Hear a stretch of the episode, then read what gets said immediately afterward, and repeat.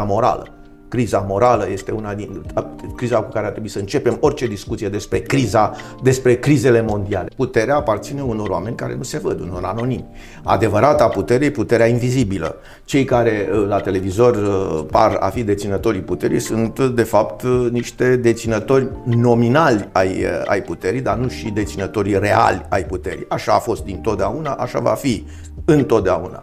De asta, și asta și pentru că puterea adevărată nu e grandilocventă. Puterea adevărată e calmă. Ceea ce vedem noi în foarte multe ocazii în România, dar nu numai în România, noi nu vedem politicieni activi, ci politicieni agitați.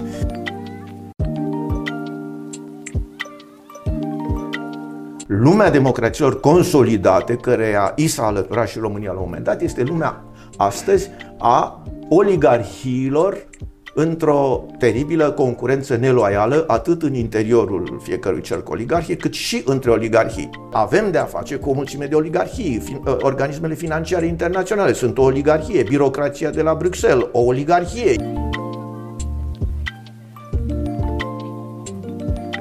Venind la Organizația Mondială a Sănătății a fost un experiment extraordinar, care, după părerea mea, ca orice experiment, experimentul trebuie să te ducă la o concluzie folosită în continuare, folosibilă în continuare. Concluzia care este? Concluzia este că oamenii acceptă să renunțe la libertate atunci când sunt uh, uh, amenințați de un agent neuman, un virus.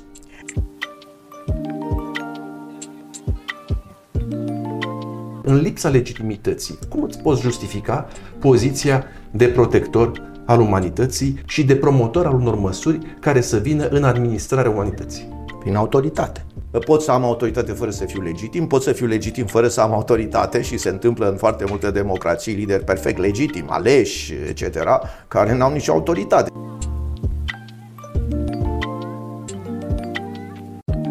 La mulți ani, dragi prieteni, pe drept cuvânt, încântată de revedere!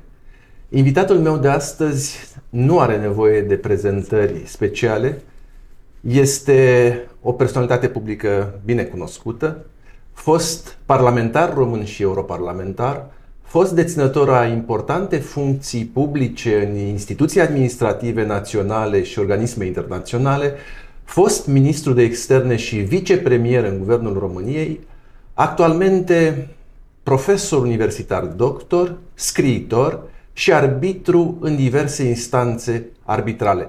Peste toate însă, un remarcabil și admirabil apărător al principiilor statului de drept, al independenței justiției, al drepturilor și libertăților cetățenești, al supremației Constituției și ideii de suveranitate națională. Domnule profesor Adrian Severin, la mulți ani, la mulți bine, ani. Bine ați venit! La mulți ani, bine v-am găsit, la mulți ani dumneavoastră, colegilor dumneavoastră, celor care vă urmăresc cu simpatie, nu celor care vă urmăresc din sarcină de serviciu, deși și acelora le putem ura un an mai bun decât două mii douăzeci și trei și mai prost decât două mii douăzeci și cinci, să sperăm. Să sperăm. Domnule profesor, având în vedere experiența, ambergura, profilul dumneavoastră, îmi dau seama că nu ne-ar ajunge un ceas sau două să epuizăm subiectele pe care le-am putea discuta într-un, într-un cordial dialog, motiv pentru care v-aș invita să vorbim astăzi, acum. Sugestia mea ar fi să vorbim despre crizele contemporane care afectează democrația și ideea de reprezentativitate și legitimitate, criza care afectează justiția națională, criza dreptului internațional, de ce nu criza culturii și educației în general, și știu că e un subiect care v-a preocupat în ieșirile noastre publice, criza ideii de suveranitate și criza care afectează supremația Constituției naționale. De acord? Da, absolut. Tot vreo săptămână cred că aveți la dispoziție A, cu atâtea aveți crize aveți și lista poate fi completată. Motiv. Dar în fine o să încercăm totuși să fim rezonabili. Motiv pentru care este un bun prilej să întâlnirea asta să fie prima dintr-un ciclu. Sper.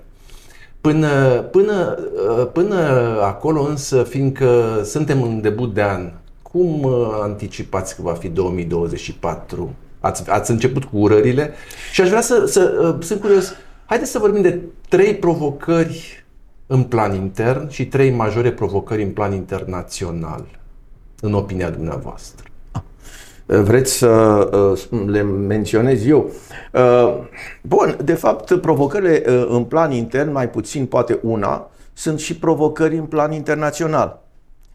Poate nici măcar acea la care mă gândești, pe care am să o menționez de îndată, nu este pur internă, pentru că ea ține până la urmă de raportarea României la um, contextul internațional, la ordinea internațională, într-o dramatică tranziție către altceva. O, zic, ea este dramatică nu pentru că este atât de greu să găsim soluții pentru o nouă ordine. Soluțiile acestea sunt impuse de viață, realitatea. Dramatică pentru că purtătorii vechii ordini sau, cum să spun, creatorii vechii ordini și privilegiații vechii ordini internaționale nu vor să cedeze o poziție pe care nu mai pot alminteri menține. Da, și în acest context se pune, sigur, problema relației dintre România și marii jucători internaționali, într-un context în care putem vorbi, pentru că ați folosit cuvântul criză, de criza suveranității. România a intrat în alianțe, eu însumi am participat la procesul de aderare a României la diferite organizații, alianțe și așa mai departe, în anii nouăzeci și după aceea. Dar România a intrat în organizații, a intrat în alianțe, a intrat în federații uh, europene uh, pentru a-și promova interesul național, nu pentru a abandona interesul național, pentru a supraviețui ca națiune într-o epocă postmodernă în care uh, națiunile însăși au intrat în criză și în care uh, trebuiau să se reinventeze într-un anume sens pentru a supraviețui. Și asta nu pentru că ținem neapărat să supraviețuim ca națiune, dar se pare că deocamdată singura formulă politică de natură a permite promovarea, apărarea aspirațiilor noastre ca popor este națiunea. Sigur, se poate realiza, sau națiunea singură nu mai poate să asigure astăzi realizarea aspirațiilor populare. De aceea avem nevoie de alianțe. De aceea avem nevoie să federalizăm anumite interese și obiective și proiecte ale noastre. Nu-i nimic rău în cuvântul federație, în măsura în care vorbim despre o federație de state suverane, de o federație de state-națiune care împreună își identifică interese comune pentru a le administra apoi în comun, în beneficiu comun. Deci această relație care, din păcate, s-a deteriorat, este, repet, relația României suverane cu marii jucători ai lumii, este una dintre sfidările care, pe care le găsim și în plan intern și în plan extern. O altă sfidare despre care probabil că vom vorbi și care iarăși este internă și externă este criza democrației. În toată lumea occidentală, și vreau să subliniez că într-un anume sens, sens politic, lumii occidentale aparține și România. Noi am vrut să o ducem acolo. De acord. Noi am vrut să o ducem acolo. Eu am fost unul dintre cei, mi-asum, dacă asta e o vină, mi-o asum. Am vrut să duc România în lumea occidentală, am vrut o Românie puternică, într-o Uniune Europeană puternică, care este într-o relație de tip, chiar dacă vreți, confederal cu verii noștri americani. Dar, sigur, am pornit pe un drum și până la urmă, încetul cu încetul, toată lumea divia și a ajuns pe alt drum. Dar toată această lume este caracterizată, ca pe care altădată o denumeam, de data aia România aspira către, nu consideram că suntem chiar acolo, lumea democrațiilor consolidate. Exact. Lumea democrațiilor consolidate, căreia i s-a alăturat și România la un moment dat, este lumea astăzi a oligarhiilor, într-o teribilă concurență neloială, atât în interiorul fiecărui cerc oligarhie, cât și între oligarhii. Deci iată că este și în România avem de a face cu același proces de oligarhizare a democrației. Democrația a devenit o impostură care doar deghizează o, un regim oligarhic. Deci a discuta despre... ce să spunem, despre neutralizarea acestui proces de, oral, de oligarhizare este un lucru foarte important și este sfidarea noastră, nu regăsirea democrației. Democrația multă vreme nu va mai fi regăsită, nici nu știu dacă este posibilă. Vă las să terminați, dar revin asupra subiectului că e foarte pasionant. Da, ok. Deci, iată o, o sfidare internă și o sfidare, dacă vreți, internațională. Am spus două, două. Da? Până acum, suveranitatea noastră și raportul cu ceilalți, criza democrației. Eu cred că noi avem o criză constituțională gravă, ca să vorbim despre România. Cred că este nevoie de o a treia republică.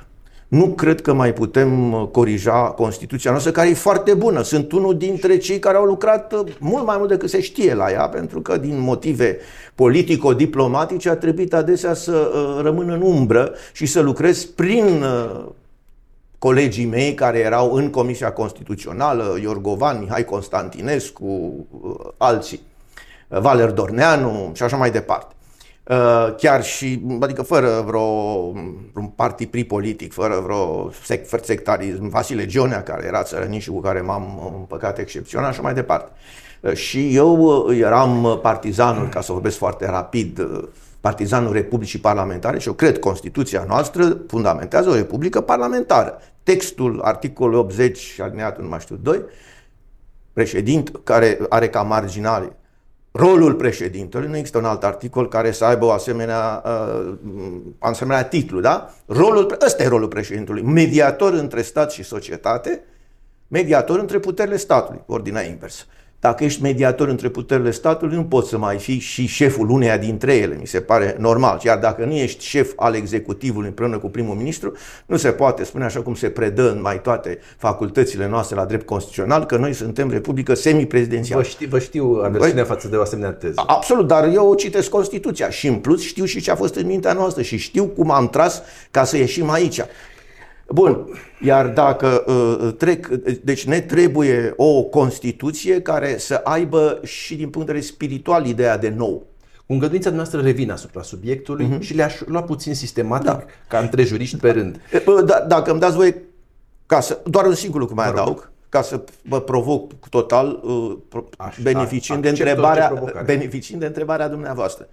Pentru că aici am vorbit de, mi-a spus, trei provocări interne. Mie aceasta mi s-ar părea problema sistemului de guvernare, dacă este democratic, oligarhic sau altceva, reforma constituțională care trebuie să însemne o nouă republică și nu o amendare a Constituției, o revizuire a Constituției, ci să dea, chiar dacă păstrăm părți importante din ea, dar să dea națiunii sentimentul că încheie un nou contract social, un nou contract constituțional și, spuneam, cea de-a treia chestiune care este legată de de, de raportul, de criza suveranității noastre. În plan extern, sigur că e o problemă cu oligarhizarea Occidentului și trebuie să spun rapid, în partea cealaltă, faimoasele despotisme, tiranii orientale se aristocratizează, în timp ce democrațiile occidentale se oligarhizează, tiraniile orientale se aristocratizează și, mă rog, putem spune, putem discuta despre asta. A doua este revenirea la cultura păcii. Astăzi nimeni în lume nu mai caută pacea, toată lumea caută războiul, da? Și, evident, este vorba despre o nouă ordine internațională, multipolară, care este necesară. Deci v-am spus rapid și trei, mă rog, ce mi-au venit mie în minte acum, și trei sfidări uh, internaționale. Mulțumesc, remarc stilul profesoral și foarte elocvent de altfel. Revenind puțin la, la, la planul anunțat inițial, dumneavoastră vorbiți despre oligarhizare. Și uh, probabil că suntem de acord, intuiesc că suntem de acord uh, pe teza că uh, unul dintre funda- fundamentele sistemului democratic, și anume ideea că puterea aparține poporului, se dovedește sau s-a dovedit a fi o imensă minciună. Dumneavoastră care aveți, uh, aveți un trecut de uh, profesor, jurist, participant în procesul legislativ, om implicat în În, în, în puterea executivă, trebuie să știți, dacă puterea nu aparține poporului, cui aparține puterea? Și cât de adânc este ascuns statul adânc. Bun, aici sunt două lucruri diferite, statul adânc, statul subteran și deținătorul puterii. Până la urmă, dacă vreți să începem cu asta, puterea aparține unor oameni care nu se văd, unor anonimi. Adevărata putere e puterea invizibilă. Cei care la televizor par a fi deținătorii puterii sunt de fapt niște deținători nominali ai, ai puterii, dar nu și deținătorii reali ai puterii. Așa a fost dintotdeauna, așa va fi întotdeauna. Da, și asta și pentru că puterea adevărată nu e grandilocventă. Puterea adevărată e calmă. Ea, cel care se știe puternic, chiar dacă puterea și corupe, sigur, și cel care, chiar dacă e predispus la abuz, tot calm este. Pentru că știe că poate. Cine nu știe, cine știe că nu poate, acela este agitat. Devine isteric. Și devine isteric. Și ceea ce vedem noi în foarte multe ocazii, în România, dar nu numai în România, noi nu vedem politicieni activi, ci politicieni agitați. Speriați că vor pierde o putere pe care au primit-o cumva în mod misterios și care putere este, cum spuneam, nominală și îi permite o doar puterii. O iluzie a puterii din care, din care speculează. Știți că se speculează aparențele și ele pot să creeze efecte juridice. Și încă ce efecte juridice. Deci sunt speculatorii aparențelor. Puterea reală este, desigur, în altă parte. Acum, întrebați dumneavoastră cine deține puterea. Ceea ce aș atrage atenția este că nicăieri în lume, la ora actuală, nu ne îndreptăm spre democrație. Nicăieri nu se caută. Ne depărtăm în unele părți de democrație, dar nu ne apropiem. Deci de aceea va trebui să ne întrebăm cine deține puterea într-un sistem oligarhic, cine deține puterea într-un sistem aristocratic. Și apoi cum este utilizată această putere pentru, ce, pentru popor, pentru cetățeni până la urmă. Important este cum se exercită puterea, mai important decât cel care o deține. Desigur că există o relație între identitatea deținătorului și modul în care el utilizează puterea, pentru că până la urmă ce este puterea? Capacitatea de a-l face pe altul să se comporte potrivit voinței noastre, care voință este conformă unor interese. Întrebarea este cui aparțin aceste interese. Într-o oligarhie, interesele sunt ale grupului conducător, ale grupului care conduce, care administrează societatea. Într-o aristocrație, interesele sunt ale poporului. Poporul nu conduce. Aristocrația conduce, elita conduce. Dar acea elită conduce în folosul poporului, nu în folos propriu. De ce? Pentru că așa este educată. Pentru că poate, și de ce poate? Pentru că ea s-a constituit pe temeiul meritelor, merite care, și a competențelor și a abilităților personale. Acesta este criteriul care a făcut pe cei din elită să se adune împreună și să fie o elită. Din cauza aceasta ea este filtrată din generație în generație. Iată, hai să vorbim despre China, da? Acolo există o tradiție mandarină. Mandarinii erau, sigur, elita, aristocrația societății chineze vechi, care a fost imperială, după aia a trecut în Republică, sigur, Republica burgheză, totdeauna cu idealurile ei simplificatoare, cu romantismul ei care ne duce departe de realitate, dar până la urmă și acea revoluție, ca și Revoluția franceză, de altminteri, cu excesele ei, cu teroare neagră, albă, et cetera, toate s-au calmat, că toate revoluțiile se calmează până la urmă de la sine și încetul cu încetul gunoiul s-a așezat, ridicat de apele revoluționare și deasupra au ajuns într-adevăr aceste elite. În comunismul chinez, în comunismul chinez, până la urmă am avut de a face tot cu un sistem mandarin, tot cu un sistem aristocratic, numai că vechea elită a fost înlocuită oarecum de o nouă elită, deși foarte mulți Chuenlai și alții erau de origine mandarină. Deci tot din, de origine aristocratică erau. Țin minte că mi-a dat cu dedicație fostul ministru de externe chinez, Chan Chi Chen, o personalitate extraordinară. Mi-a dat o carte și mi-a scris o dedicație în chineză. Și cineva a observat, fiți atent că v-a scris în mandarină. Și asta a vrut să fie pentru cine se pricepe un mesaj. Măi, eu sunt elită, măi, nu sunt...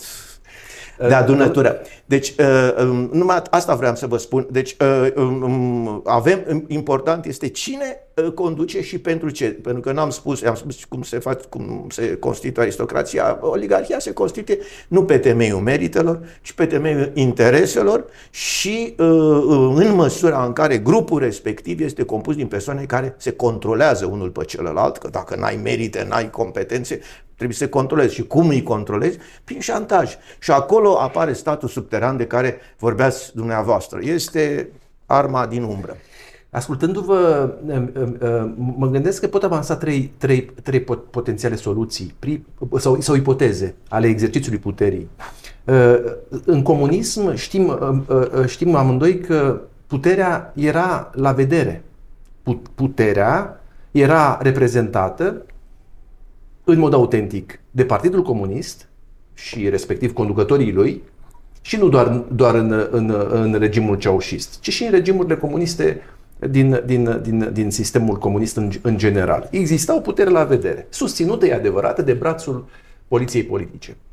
Avem un sistem al așa numitei democrații reprezentative unde se creează o aparență, se dezvoltă, se creează și se dezvoltă o aparență a puterii poporului prin reprezentanți.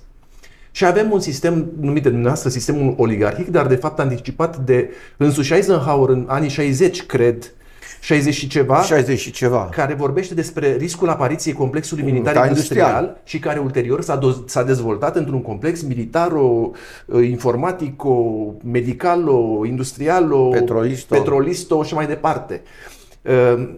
În esență oligarhic. Și acum...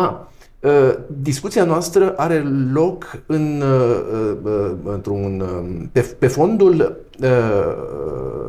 în, în, în debut de ianuarie, când la Davos s-au reunit elitele mondiale sub umbrela Forumului Economic Mondial. Și am urmărit primele luări de poziții extrem de îngrijorătoare. Una dintre ele a Ursulei von der Leyen, care spune că guvernele au ajuns să fie betuste, că cel mai mare risc planetar la ora asta este nu războiul, nu foametea, nu mizeria, nu boala, nu nenorocirile pe care noi le știm cu toții, ci, ați auzit? Dezinformarea. Da, știu, am crezut că ați auzit altceva, nu, da. Dezinformarea, de unde primul gând mi se duce spre cenzură, nevoia de cenzură și nevoia de control și nevoia de restrângere și de impunere a unei puteri autocrate. Polarizarea. Polarizarea și mai departe. Dar când vorbesc despre Forumul Economic Mondial, primul meu gând se duce înspre, uh, uh, înspre o altă uh, o altă provocare pe care aș vrea să o, să o lansez. Ideea de legitimitate. În ce măsură oamenii care vorbesc despre planetă și despre destinele dumneavoastră și ale mele și ale conaționalilor noștri și ale concetățenilor noștri sau ale, ale oamenilor care locuiesc această planetă, în ce măsură aceste persoane care se autoinvestesc cu putere, persoane pe care un autor drag mie îi numește filantropați, au legitimitate?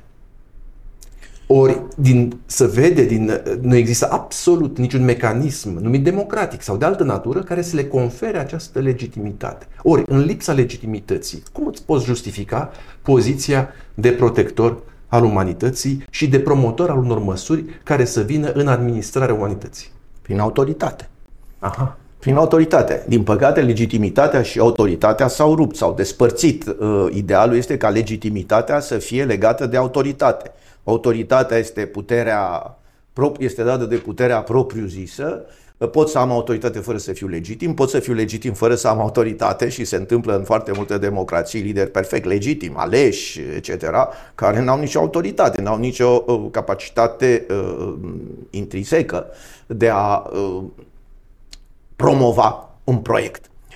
Dar fac o scurtă corectură, sau mă rog, o opinie, vă rog, vă rog, vă rog. De, o nuanță la ceea ce ați spus dumneavoastră, pentru că ați vorbit despre um, complexul militaro, numiți-l cum doriți, cum îl vreți, financiaro și așa mai departe.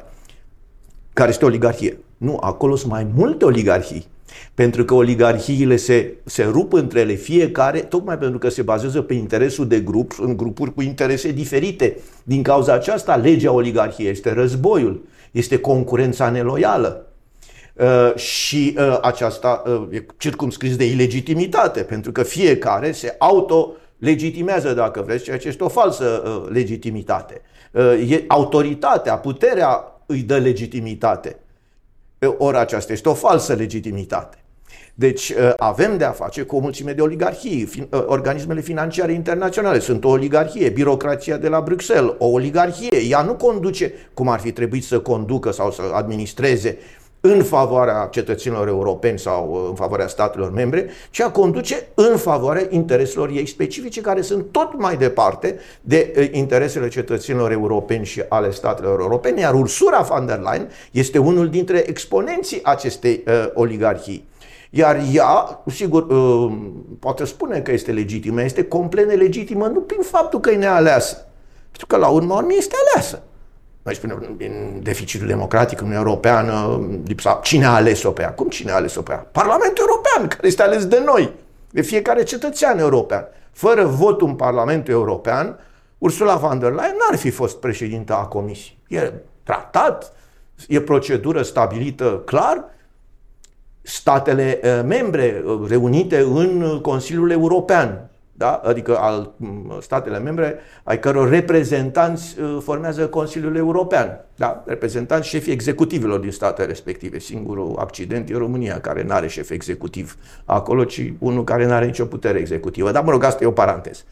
Deci ei au ales-o, dar toți ei sunt aleși, toți aceia sunt aleși la rândul lor. Deci vorbim de alegeri indirecte și guvernul României este ales indirect, nu-l alege direct populația, îl alege Parlamentul, care e ales direct. Deci din punctul ăsta de vedere să știți că este foarte democratică numirea sau foarte legitimi sunt cei care dețin aceste funcții, pentru că sunt legitimizați, legitimați democratic.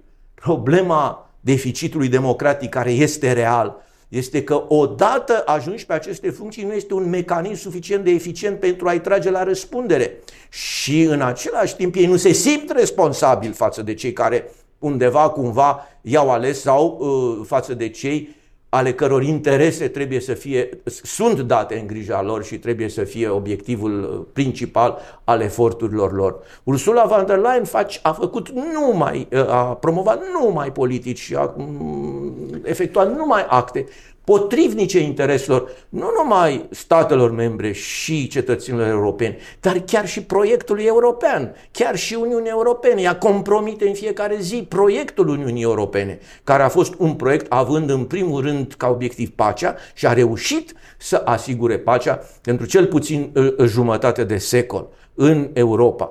Și cei care rapid zic să scăpăm de Uniunea Europeană nu-și dau seama că asta înseamnă să ne întoarcem imediat la război.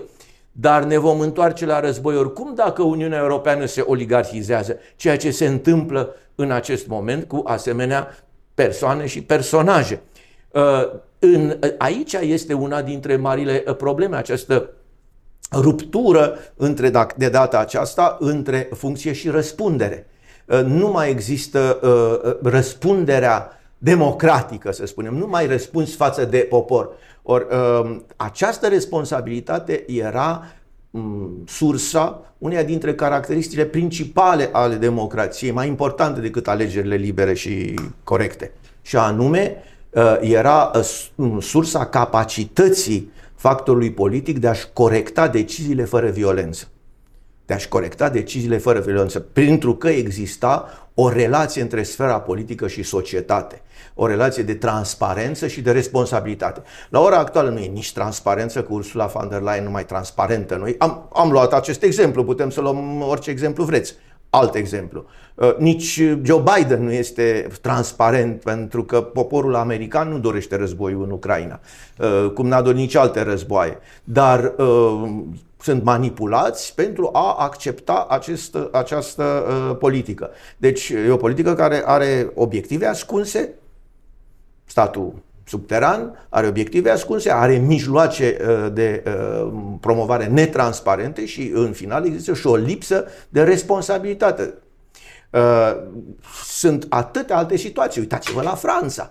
Oligarhizarea în Franța este cutremurătoare. Își permite președintele într-un stat care este în criză. Acum câțiva ani eram la Strasburg și mergea uh, patrule militare cu armament de luptă, da? nu, nu știu dacă poate aveau și muniție de război, patrulau pe străzi la vedere, știu sistemul, ca să intimideze lumea, ca să stea oamenii liniștiți. Deci într-o asta tu îți permiți să aduci un ei ca nimeni prim-ministru și să-l pui pe partenerul acestuia. Nu discut chestiunile sexuale, orientările sexuale, dar nu știu, că-i bărbat, că-i femeie, partenerul, dar partenerul meu actual, fost, nu mai contează, mi-l faci ministru de externe fără niciun fel de pregătire, fără niciun fel de experiență, fără nimic, absolut.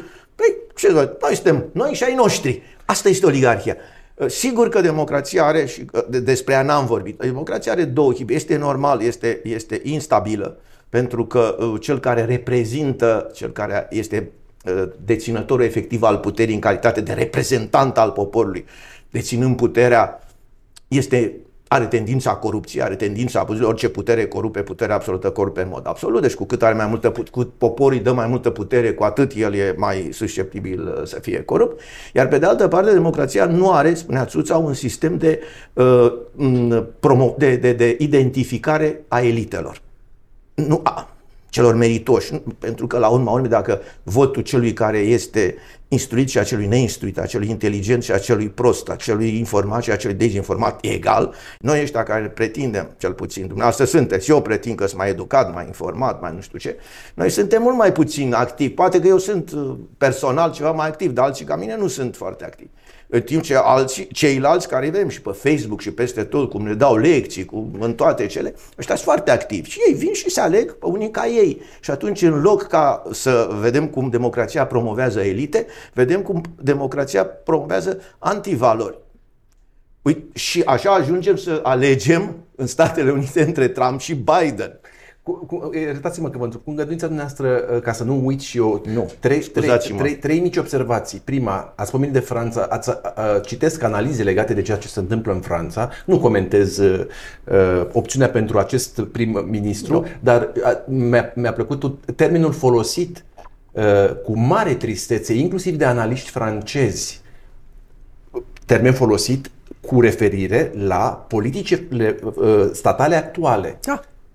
Merdizare. Merdizare, știi, da, a, mer, a, da, a, da. A, a, a, a întregului sistem politic. Asta e prima observație. A doua, nu să vorbiți uh, despre oligarhizare și despre scurt-circuitarea raporturilor dintre cei guvernați și guvernanți. Exact. Uh, uh, uh, mă mai interesează și uh, riscul tiranificării societății. Pentru că, vedeți, în mai viitor, în mai două mii douăzeci și patru, sunt în pregătire modificări ale tratatului Organizației Mondiale a Sănătății, care tind să confere acestui organism, care, care chiar, acest organism chiar nu e ales de nimeni, nu există niciun fel de legătură de reprezentativitate între acest organism și dumneavoastră sau și, și personal. Și noi. Și noi. Ori, în virtutea acestor amendamente care sunt în pregătire, acest organism ar, ar putea să fie asociat unui guvern mondial de facto. Pentru că mecanismele avute în vedere riscă să, să transforme relația de țară suverană, Organizația Mondială a Sănătății, într-o relație de pură vasalitate și uh, uh, să facă Constituțiile naționale, respectiv mecanismele democratice naționale, irelevante. Da, mă întorc o secundă Bă. la uh, problema care o frământa pe doamna von der Leyen și nu numai, întregul forum de la Davos în acest an, legată de dezinformare. De fapt, când ascultăm sau când încercăm să înțelegem mesajele lor, trebuie să o facem în cheie orwelliană. Adică știți că în romanul lui Orwell, Ministerul de Interne, Poliția, Ministerul Poliției era Ministerul Iubirii, Ministerul Propagandei era Ministerul Adevărului și așa mai departe. Dezinformarea lor înseamnă de fapt divulgarea minciunilor lor, divulgarea propagandei. Asta înseamnă dezinformare. Deci dezinformarea înseamnă informarea corectă. Deci pentru ei, care sunt uh, um, promotorii unei propagande globaliste deșanțate, pe care în mod abuziv o numesc progresistă, ăla nu e un progres, ăla ne aduce înapoi în, în animalitate și cred că în tot acest context nu mai uh, menționez, n-ați pomenit, criza morală. Criza morală este una din criza cu care ar trebui să începem orice discuție despre criza, despre crizele mondiale. De acord, de acord. Re, revin însă, deci practic dezinformare înseamnă informare corectă, pentru că se raportează la informarea incorectă și la manipularea pe care e o practică, la deconspirarea acestor elemente manipulatorii și acestor informații false, și atunci noi trebuie să ne apărăm împotriva acestui fenomen pe care noi din perspectiva noastră numim dezinformare și, cum a spus dumneavoastră în direct, și mă întorc acum din acum la Organizația Mondială a Sănătății, cum să-l, cum adică, cum, ce putem face? Păi să punem pumnul în gură oamenilor, ce nu știm cum se procedează, nu mai au voie să vorbească, după aia îi terorizăm cu corectitudinea politică. Deci aici este, deci cele două merg împreună, nu e suficient să nu-l lași pe om să vorbească, nu e suficient să nu-l lași pe om să se exprime. Este absolut necesar să-i speli creierul, el trebuie să creadă că neexprimarea este un lucru pozitiv, pentru că sunt uh, big brothers, sunt mari frați care se exprimă, e corect pentru noi, la ce să mă încep eu să spun și să vă dau eu părerile mele când sunt atâția, înțeles, când e doamna von der Leyen, când e Klaus Schwab, când este Macron, când este Boris Johnson, spun asta pentru că l-om, a fost un, un, o catastrofă, nu zic că urmașii lui au fost mai buni, și mai departe, când sunt ăștia care pot să ne spună, nu, sigur, nu Xi Jinping, nu Vladimir Putin, ăștia sunt demoni, dar noi, von der Leyen și ceilalți, suntem cei care vorbim, deci lumea, liniște, ascultați, noi spunem și pentru voi bine. Trebuie să și credem asta. În același timp, și venind la Organizația Mondială a Sănătății, a fost un experiment extraordinar, care, după părerea mea, ca orice experiment, experimentul trebuie să te ducă la o concluzie folosită în continuare, folosibilă în continuare. Concluzia care este? Concluzia este că oamenii acceptă să renunțe la libertate atunci când sunt uh, uh, amenințați de un agent neuman, un virus. Uh, știți, desigur, că în timpul așa zisei pandemii covid nouăsprezece a fost o boală, dar n-a fost uh, ceea ce s-a pretins a fi. Mă bucur că folosiți a, așa zisa pandemie. Absolut, da, se vede, dar avem statistici, avem tot ce vreți, care la ora actuală niciodată n-am crezut cu adevărat în ea, am zis, sigur, e o boală, e un virus, dar uh, acum cei care n-am crezut atunci știm că am avut dreptate. Uh, bun. Și uh, ce s-a, ce s-a de, țineți minte, au fost oameni care dore, cereau rapid o reglementare care să ne oprească să mergem pe stradă, o reglementare care să ne oprească să uh, mai uh, ne îndoim, uh, o reglementare care să ne oprească să uh, respingem uh, vaccinarea.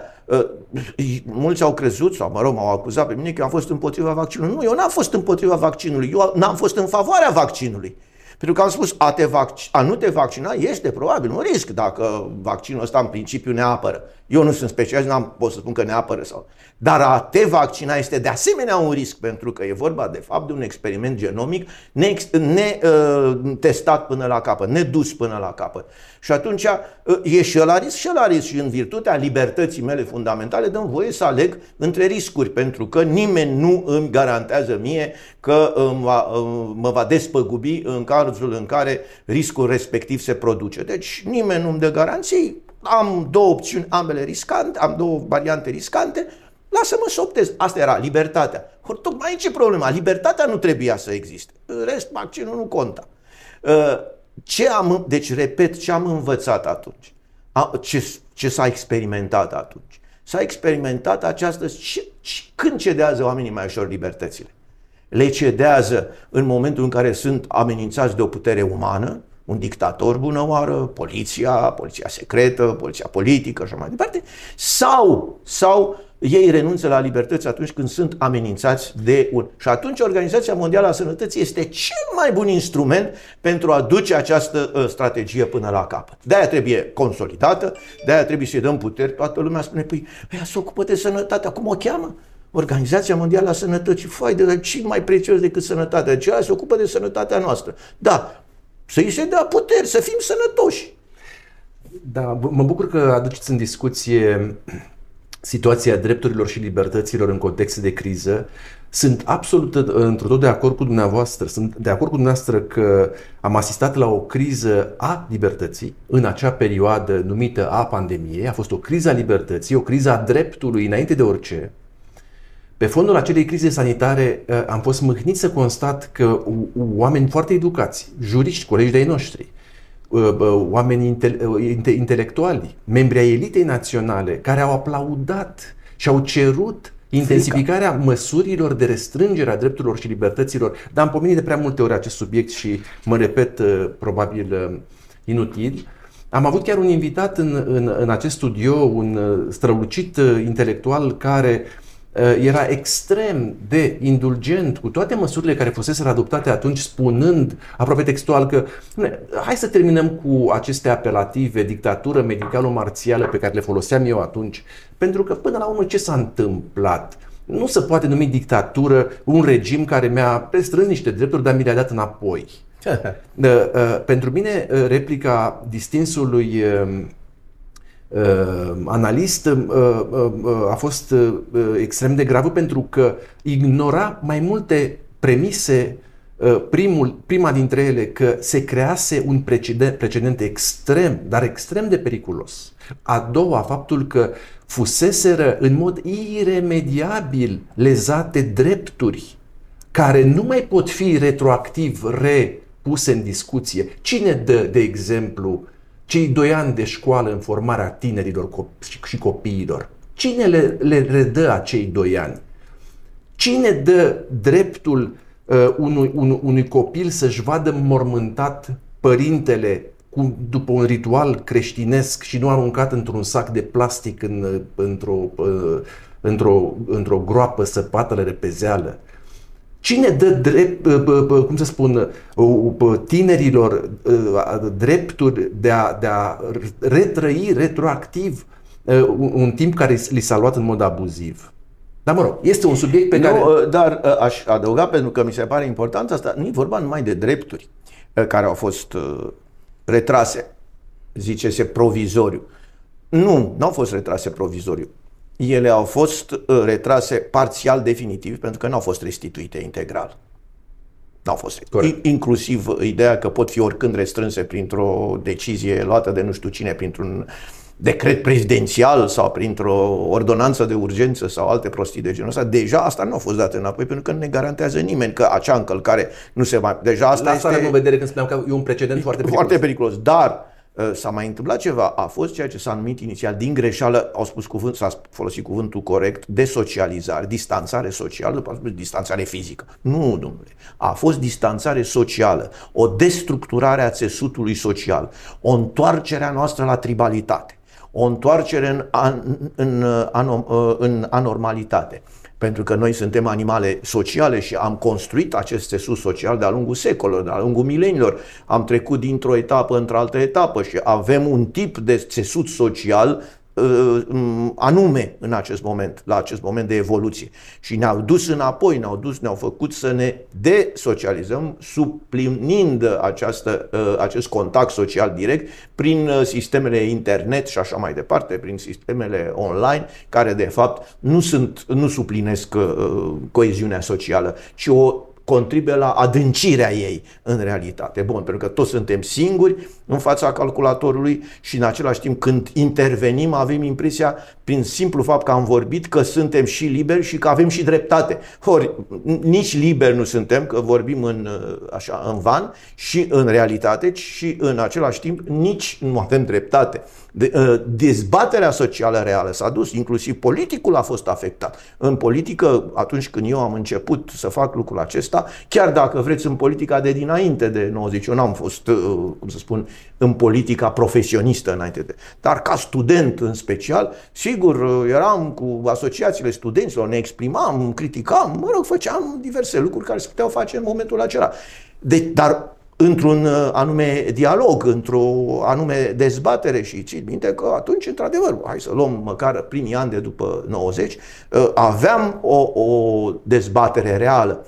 Or, la, vorbesc politică, la primele alegeri, încercam să le spunem oamenilor ce urmează să facem și să vedem cam, și să-i convingem că ceea ce vrem noi să facem este un lucru bun. La ora actuală nu mai vrea nimeni să convingă de nimic, pentru că de fapt nu are niciun proiect, vrea doar să asculte cam ce vor oamenii ca să li se spună ce le place și în același timp să manipuleze, în fine, opinia publică și să-i lase pe oameni, de fapt, să pună în fața lor nu un ecran pe care proiectează propriul program, în care își prezintă propria propunere, ci pe care fiecare uh, își poate proiecta personalitatea sau își poate proiecta visele, crezând că acele vise pot deveni realitate. Deci este o lume complet uh, anapoda, complet virtuală, dacă vreți, trăim într-o lume care s-a rupt de realitate și ce s-a întâmplat în pandemie a fost exact uh, un, uh, o deplasare în această direcție. S-au dat înapoi, sigur, pentru că s-a încercat. A fost un test. Băi, ia să vedem cum funcționează. Bine, perfect. Hai să le dăm puțin aer acum. Și uh, rândul viitor va fi și mai șiu. Și se discută la Davos, nu? Mă rog, deși cine mai e acum la Davos, de-aia spun, puterea a plecat și de la Davos. Acolo este un surogat de, de putere. Do- Domnule profesor, uh, nu să aveți dreptate. Ne-ar trebui încă două săptămâni să mai uh, avansăm pe agenda discuției noastre.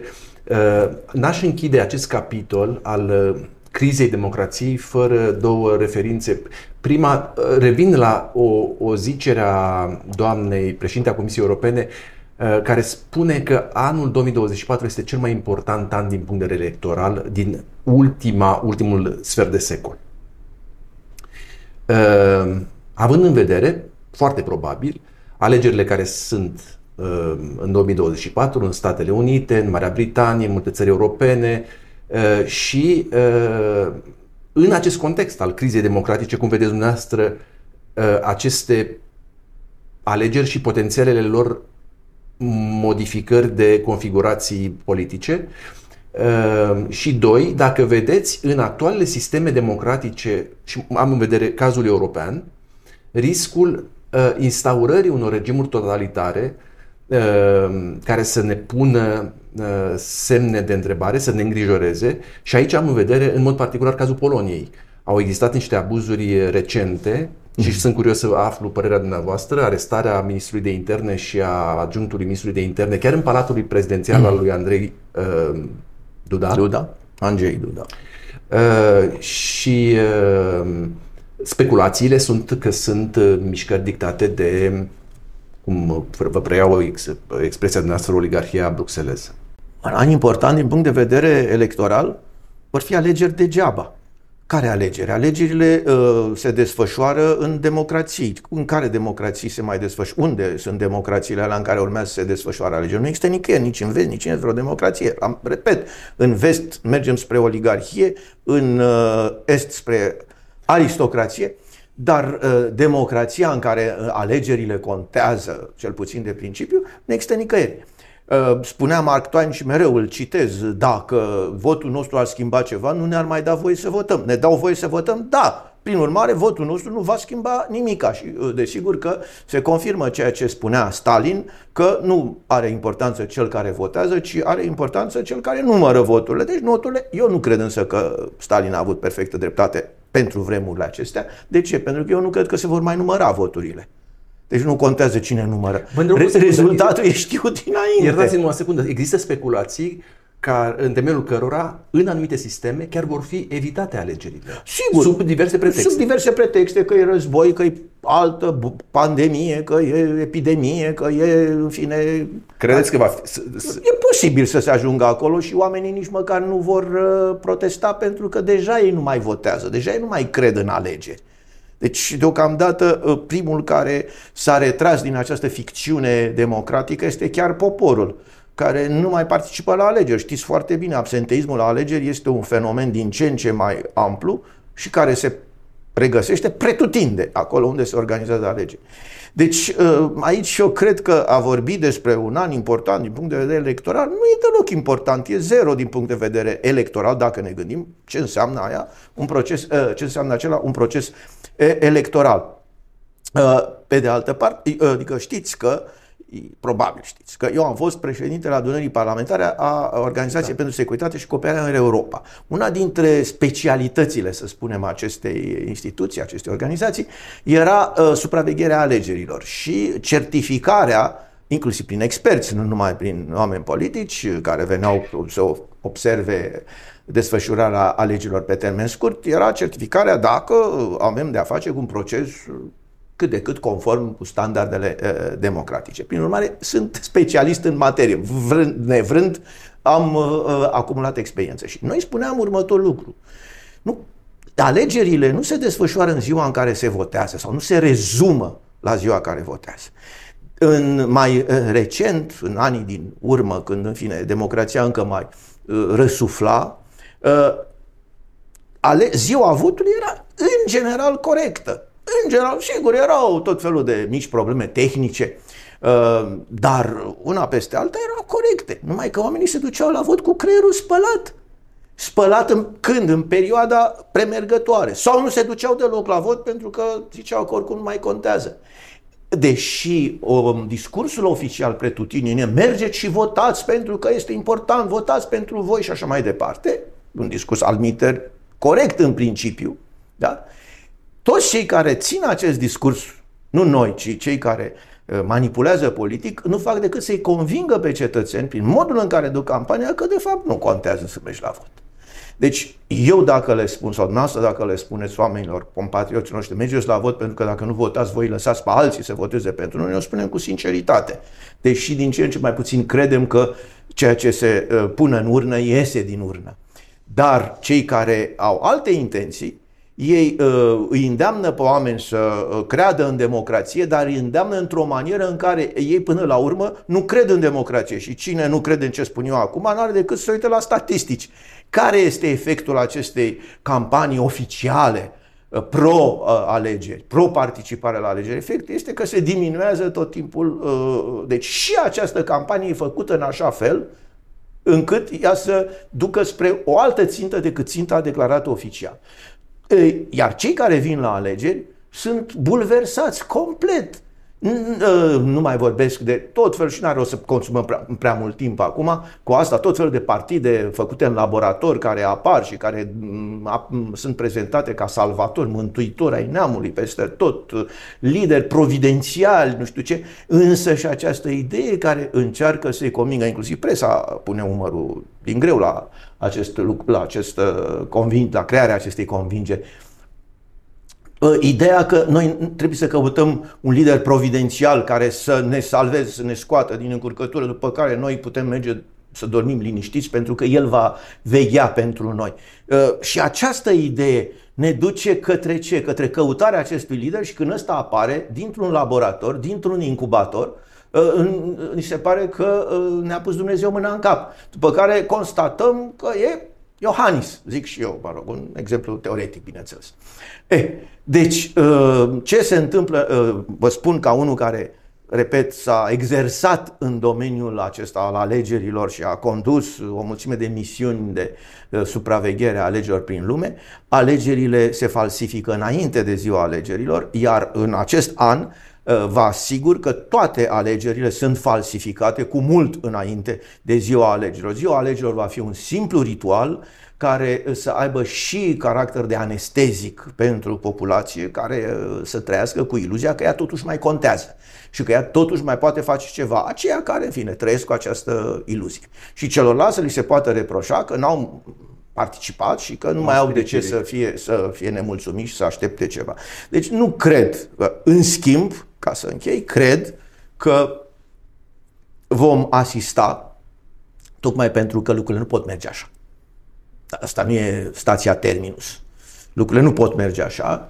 Populația este din ce în ce mai nemulțumită. Această fractură, în primul rând, divorțul, ruptura, de încred- ruptura relației de încredere între conduși și conducători. În al doilea rând, această iritare naturală a oamenilor care nu mai înțeleg ce se întâmplă, cine să ia, cine i-a adus, cum i-au adus, totuși i-au votat și a ieșit altceva, li s-a spus una, iese alta, ce fac ea până la urmă? De unde? Pentru că, în, mai ales în societatea noastră foarte complicată, inclusiv ca urmare a dezvoltării tehnologice și a progresului tehnologic. De-aia democrația nu mai poate funcționa, pentru că procesele sociale, economice sunt foarte complicate și numai profesioniștii pot să le gestioneze ca lumea. De-aia trebuie să găsim niște sisteme care, nefiind democratice, totuși să funcționeze în folosul populației. Și în orice caz știm că oligarhia nu face lucrul acesta. Dar oligarhiile totdeauna, ca să poată până la urmă să evite un revolta democratică care ne duce spre anarhie, vin cu regimuri de mână forte. Și Hitler e un asemenea exemplu. El a fost adus de oligarhiile de tot felul care nu erau naziste. Care nu erau naziste, după care tot ele l-au lichidat pe Hitler. Pentru că așa fac, ei creează tot felul de agenți de genul acesta, care agenți la un moment dat se autonomizează și devin deranjanți și atunci sunt lichidați. Ei, deci cu asta vom avea de a face în continuare, trebuie să ne uităm ce agenți de aceștia care vin cu ideea ordinii sociale, vom pune ordine, va fi liniște, va fi nu știu ce în haosul ăsta, vom aduce claritate. Și sigur că ei vor, vor, vor acționa și vor instaura o dictatură pură și simplă. În contextul ăsta, exemplul polonez este îngrijorător? Sigur. Exemplul polonez este îngrijorător, nu este singurul exemplu de acest tip. Exemplul polonez e, ne-a sărit în ochi pentru că deja au apărut acolo niște manifestări extreme. Dar n-a fost o manifestare extremă și atacarea Capitoliului în Washington acum câțiva ani. Ea s-a stins relativ repede, de fapt și la Varșovia s-a stins, l-au arestat, în fine. Dar uh, procesul merge în continuare. Uh, există, sigur că este îngrijorător și asta până la urmă se va întâmpla, pentru că mai este ceva. Uh, polonezii au ceva în caracterul lor, un anumit spirit de revoltă, un anumit, uh, un, o anumită dragoste de libertate care adesea este atât de puternică încât devine sinucigaș. Citeam recent o analiză cu privire la Polonia, știți, în, în epoca Solidarność, Polonia a fost susținută în mod uh, fățiș de puterea reprezentată de, la vremea respectivă, Ronald Reagan și administrația americană, pe de o parte, pe de altă parte de Papa Paul Ioan Paul al doilea-lea, de origine poloneză și în temeiul acestei analize, astăzi suportul american și suportul papalității a fost foarte restrâns, este restrâns, este inconsistent de altfel și este înlocuit la ora asta de mâna forte a, a Uniunii Europene sau a reprezentată de Bruxelles. Mă rog, nu știu dacă nu sunt specialist. Nu, nu, nu, sunteți specialist, a spus foarte bine ce a spus, doar o singură nuanță, rapid. Cei care atunci, deci în anii șaptezeci, o mie nouă sute șaptezeci, da, când apare Solidarność, o mie nouă sute optzeci, perioada aceea, o mie nouă sute șaptezeci până în, o mie nouă sute, până în o mie nouă sute nouăzeci, vreo douăzeci de ani, când încep să se miște plăcile tectonice în Europa și nu numai în Europa răsăriteană, în acea perioadă avem de a face cu personalități puternice care aveau în spatele lor resurse importante. America reganiană, reganistă, ea este un fenomen istoric, un moment istoric. Reagan în sine și cu echipa lui erau uh, oameni forță și aveau o Americă în plină vigoare. Papa era o persoană în mare forță. L-am cunoscut pe Reagan, nu l-am cunoscut pe George Schulz, ministrul de externe, dar pe Papa Ioan Paul l-am cunoscut personal, am vorbit. Era, deși, sigur, l-am cunoscut în perioada în care deja era atins de boală, dar chiar și atunci era o personalitate puternică, el se simțea mult mai bine decât arăta. Și gândea mult mai bine și se comporta în interiorul lui și în acțiunile lui mult mai bine decât arăta. Așa e boala pe care a avut-o, specific. Dar era o personalitate puternică. Până la sfârșitul vieții, Papa Ioan Paul, sprijinit în cârja papală și suferind, arăta prin suferința lui că ține lumea în spinare. Putem fi de acord cu conservatorismul lui, cu multe sau dezacord, dar el era o forță, nu mergea în scaun cu rotile și ne spunea că până la urmă biserica poate să accepte și homosexualitatea, că până la urmă biserica poate să accepte și aia, așa. Ni se pare un papă foarte liberal, dar până la urmă există, e nevoie de conservatorism. Eu sunt liberal de felul meu, eu sunt totdeauna deschis către nou, către schimbare către... Dar, a fiind așa, și din punctul ăsta de vedere pot simpatiza cu aceste deschideri spectaculoase ale papei. Dar întrebarea este cine ține frânele uh, continuității. Nu putem trăi într-o lume a discontinuității perpetue, care de fapt ne derutează și permite unor răuvoitori să-și impună voința. Deci, iar astăzi, Biden e Reagan, Papa Francisc este Papa Ioan Paul al doilea, să fim oameni serioși. Din punctul ăsta de vedere, nu Uniunea Europeană, pe care o cunosc extrem de bine, este mâna forte, ci câțiva lideri din Uniunea Europeană care sunt de fapt agendul unor oligarhii care nu sunt europene. Uh, n-am vrut să vă întrerup. Uh, N-ați afirmat că sunteți liberal și mi-aduc aminte de zicerea cuiva care mie îmi place foarte mult. Misiunea liberarilor și a progresiștilor este să avanseze făcând greșeli. Misiunea conservatorilor este de a evita ca acele greșeli să fie îndreptate. Da, să, fie îndreptate. să fie îndreptate. Să fie îndreptate, da. Să fie da, îndreptate. Asta e prima constatare. A doua, uh, sp- uh, eu când am zis eu... liberal am zis ca viziune, n-am zis ca uh, apartenență politică, că lumea de acum da. ar vede totul decât prin uh, apartenență uh, la partide. Alminte, da, analiza mi se pare foarte pertinentă, analiza dumneavoastră referitoare la uh, blazarea guvernaților și reacțiile lor de lehamite în fața propagandei electorale și în fața felului în care se derulează astăzi alegerile și a modului în care ele sunt promovate. Și îmi aduc aminte acum și de, de, un, de un argument care, în opinia mea, este de luat în seamă. Faptul că în, în, în, în goana lor, după a se impune, după a-și insta, instala regimul autocrat, după a-și, a-și impune voința, guvernanții actuali, nu, dau, nu indic un loc pe hartă, uh, uh, uh, vin cu măsuri care sunt din ce în ce mai greu de acceptat. Nu vorbesc despre măsuri care sunt, care au ca efect sărăcirea populației, măsuri fiscale greșite și mai departe, care, să zicem, țin cumva de ghilimele normalitatea unei guvernări. Am în vedere măsuri care sunt vădit, dar vădit antipopulare.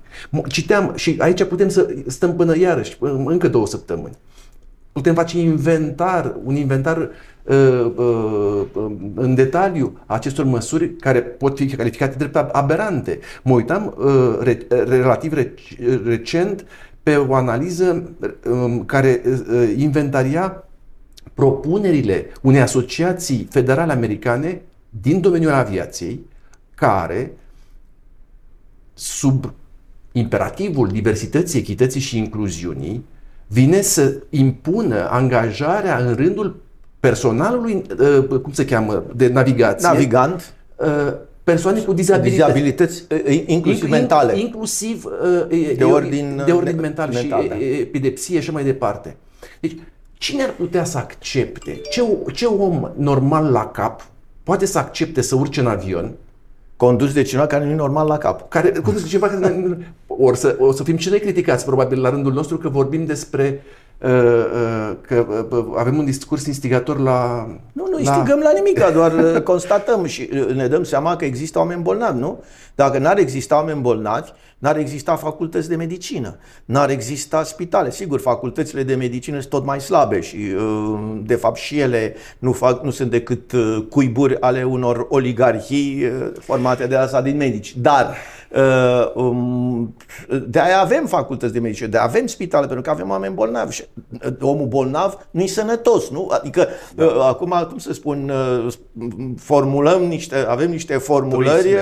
așa, niște truisme, dar dacă omul bolnav nu e sănătos, dacă vara nu-i ca iarna sau iarna nu-i ca vara, atunci cum pot eu să pun la să semnul egalității între un pilot care este perfect sănătos mental și corporal, mă rog, fizic. trupește, fizic și mental, și uh, unul care este bolnav. Orice boală dacă are, dacă îl doare degetul, el deja este preocupat, creierul lui are o atenție către durerea din deget. Nu mai are atenția total uh, concentrată, îndreptată în uh, realizarea zborului, iar băieții și fetele care stau în, cab- în avion trebuie să fie îngrijorați de lucrul acesta.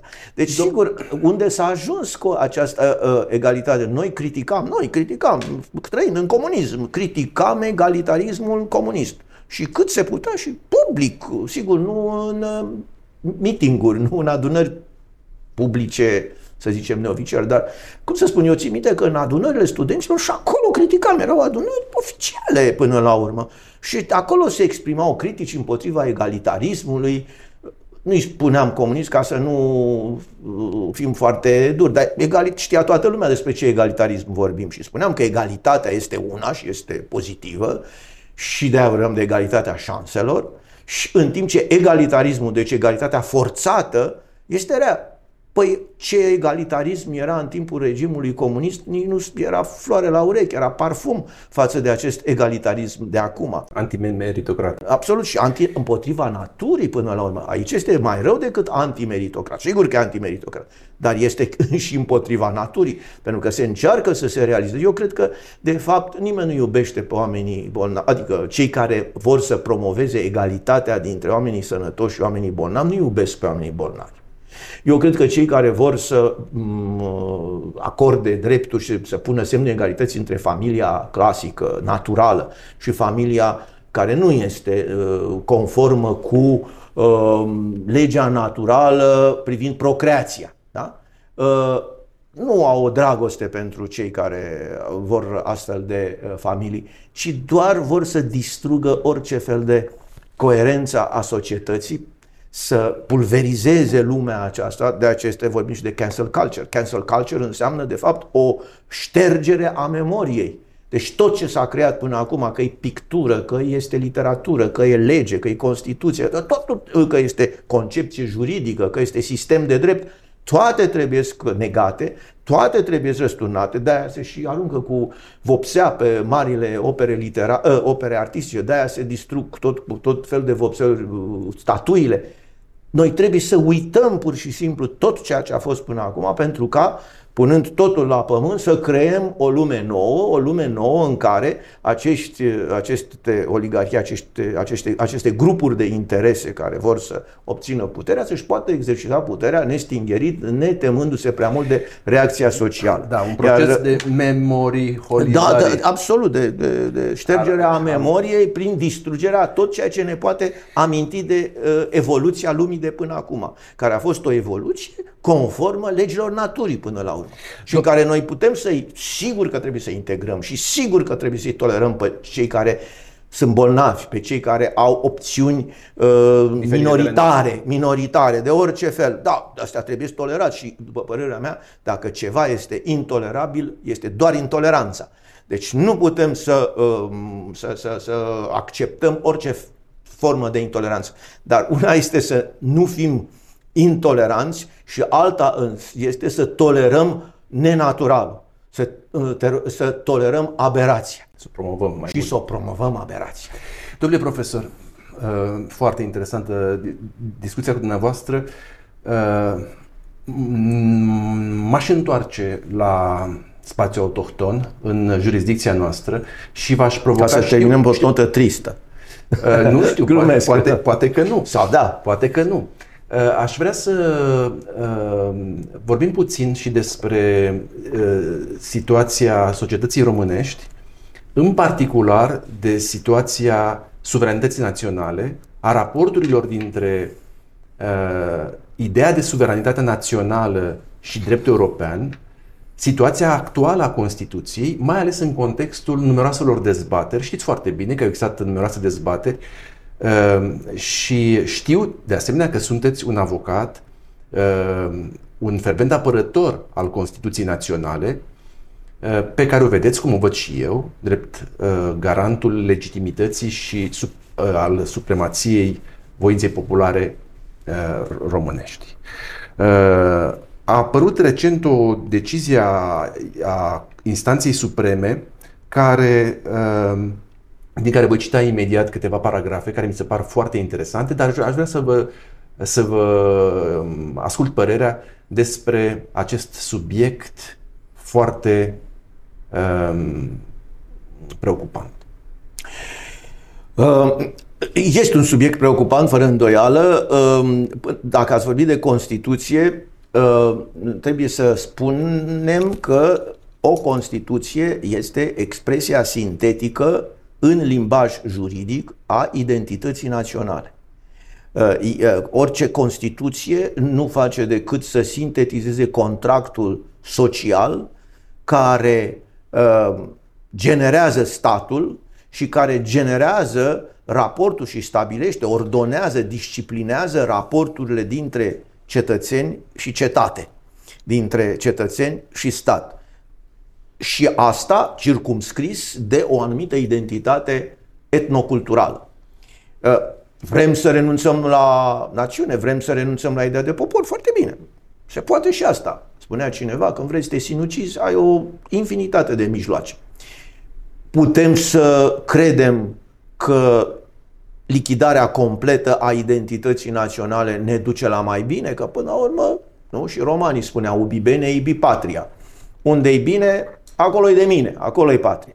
Deci să renunțăm la ideea că patria reprezintă uh, o comunitate cu o anumită identitate culturală și să spunem, hai să încercăm așa să vedem încotro, ne îndreptăm uh, duși de mirosul fripturii, ca să spunem așa.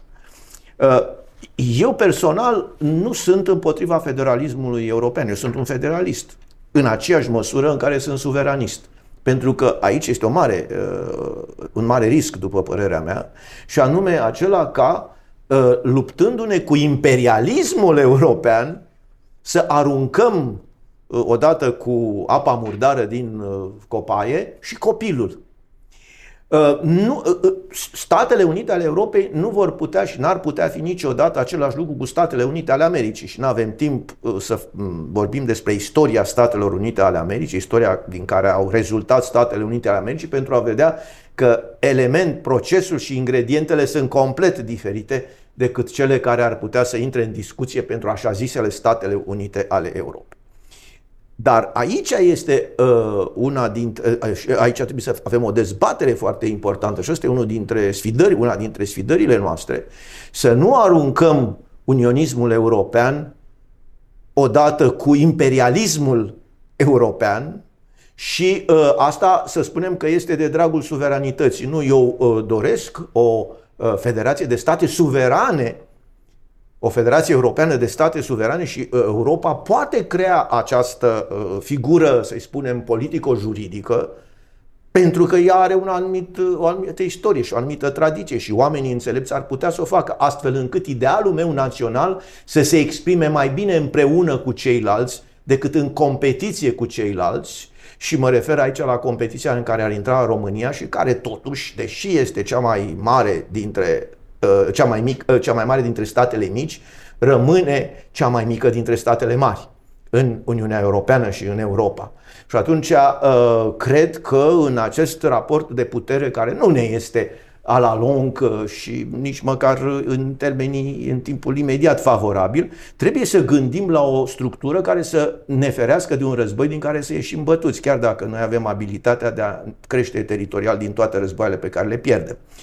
Deci, uh, um, despre asta este vorba și aici, într-adevăr, trebuie să încercăm să creăm acest echilibru între suveranitate și un tip de Uniune Europeană, dacă vreți, o putem numi Statele Unite ale Europei, cum vreți, un tip de federalism european care să permită statelor națiune să prospere, să trăiască în pace și să progreseze, iar nu să le lichideze. Ceea ce vedem acum este lichidarea statului națiune și nu este o dispariție naturală. Să spunem, statul, cineva poate zice, dom'le, statul națiune n-a existat întotdeauna. El a apărut pe anumită treaptă a istoriei când s-a considerat că popoare care au uh, anumite trăsături culturale comune pot să progreseze mai bine avându-și propriul lor stat, propria lor organizare politică, decât într-un imperiu multietnic, multinațional. Perfect, am făcut lucrul acesta. Acum istoria merge mai departe și cineva poate să spună statele națiune au apărut pe o anumită treaptă a istoriei și pot să dispară pe o anumită treaptă a istoriei. Eu cu asta pot să fiu de acord ca principiu, ca mers al istoriei. Dar întrebarea este acum, când noi decidem, când noi trăim, este momentul în care statele națiune să fie lichidate artificial, prin decizia noastră, nu printr-un proces istoric natural? Răspunsul meu este categoric nu. Și dacă vrem ca lucrul ăsta să nu se întâmple, pentru că timpul nu ne permite să facem mari teorii, trebuie să ne apărăm Constituția. Cine nu apără Constituția țării lui, nu apără identitatea națională a țării lui. Și așa cum noi, ca persoană fizică, lipsiți de identitate, nu mai însemnăm nimica, suntem de fapt morți din punct de vedere civic, pentru că nu ne mai putem diferenția de ceilalți și nu mai putem, nediferențiindu-ne, pretinde drepturile care ne sunt acordate de lege. Așa și statul, dacă își pierde identitatea națională, se uh, diluează, se, nu se diluează, se dizolvă și dispare într-o supă globală din care vor mânca unii și noi uh, vom fi doar parte din meniu. Deci uh, despre asta vorbim, mă rog, în uh, anumiți termeni care sper că au fost clar, deși nu au fost uh, neapărat foarte bine structurați. Da, vă împărtășesc uh... aprecierile legate de importanța Constituției, care trebuie să rămână Biblia sistemului juridic național. Și în contextul ăsta evoc o hotărâre recentă a Înaltei Curți de Casație și Justiție, a cărei motivare am descoperit-o chiar zile trecute pe Lumea Justiției și care motivare conține, apare se vreo opt importante concluzii, din care aș evoca doar câteva. Prima, că este o hotărâre adoptată în contextul, știți foarte bine, dezbaterilor legate de aplicarea sau, sau respectiv neaplicarea prescripției. Exact. Uh, conform uh, deciziilor Curții Constituționale. Conform deciziilor Curții exact. Constituționale și ale deciziilor Curții, Înaltei Curți de Casație și Justiție. Și uh, uh, aș cita doar trei concluzii ale distinșilor magistrați care au pronunțat această sentință, această hotărâre. Prima, că dreptul Uniunii nu impune instanței naționale să lase neaplicate deciziile Curții Constituționale. A doua, că drepturile fundamentale ale cetățenilor nu pot fi mai puțin importante decât interesele financiare ale Uniunii Europene. Și o a treia, că drepturile protejate de Carta Drepturilor Fundamentale ale Uniunii Europene nu pot fi interpretate de instanța supremă într-un mod care să restrângă conținutul acestora. Mie mi se pare o decizie remarcabilă și știu că este în acord cu preocuparea dumneavoastră pentru prezervarea rolului Constituției și a deciziilor Curții Constituționale ca garant suprem al actului fundamental al țării.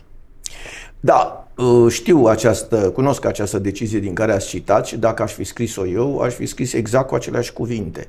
Sunt de fapt teze, cele pe care le-ați citat și citit, sunt teze pe care le-am exprimat de foarte multe ori, adesea fața privirilor sau înfruntând privirile dezaprobatoare ale marilor noștri constituționaliști, politicianiști și oportuniști. Dacă am stat și am scutura puțin cursurile, tratatele, în fine, de drept constituțional, ne-am îngrozi de oportunismul și politicianismul unor oameni care cred că știința poate fi pusă pe tarabele vânzării politice. Dar această decizie vine foarte bine, probabil că ea a fost stimulată și de încercările guvernului de a reduce drepturile pecuniare ale magistraților și de îndată ce magistrații au văzut că guvernul nu are intenții rele în ceea ce îi privește, au început să acționeze liber și să spună ceea ce trebuie să spună. Iertați-mă, pentru o secundă, da. V-am urmărit aparițiile în presa românească cu un articol în trei episoade, Fantoma pensiilor speciale și violarea Constituției, în care dumneavoastră, și împărtășesc această analiză, priviți subiectul ca fiind o un exemplu clasic de diversiune. Absolut. Îndreptăm atenția de la marile și gravele probleme ale națiunii exact. Spre un subiect care să atragă oprobriul public, să atragă, știu, antipatia față de magistrați și față de judecători în principal. Exact. Și față de una dintre puterile statului. Față de una dintre puterile statului.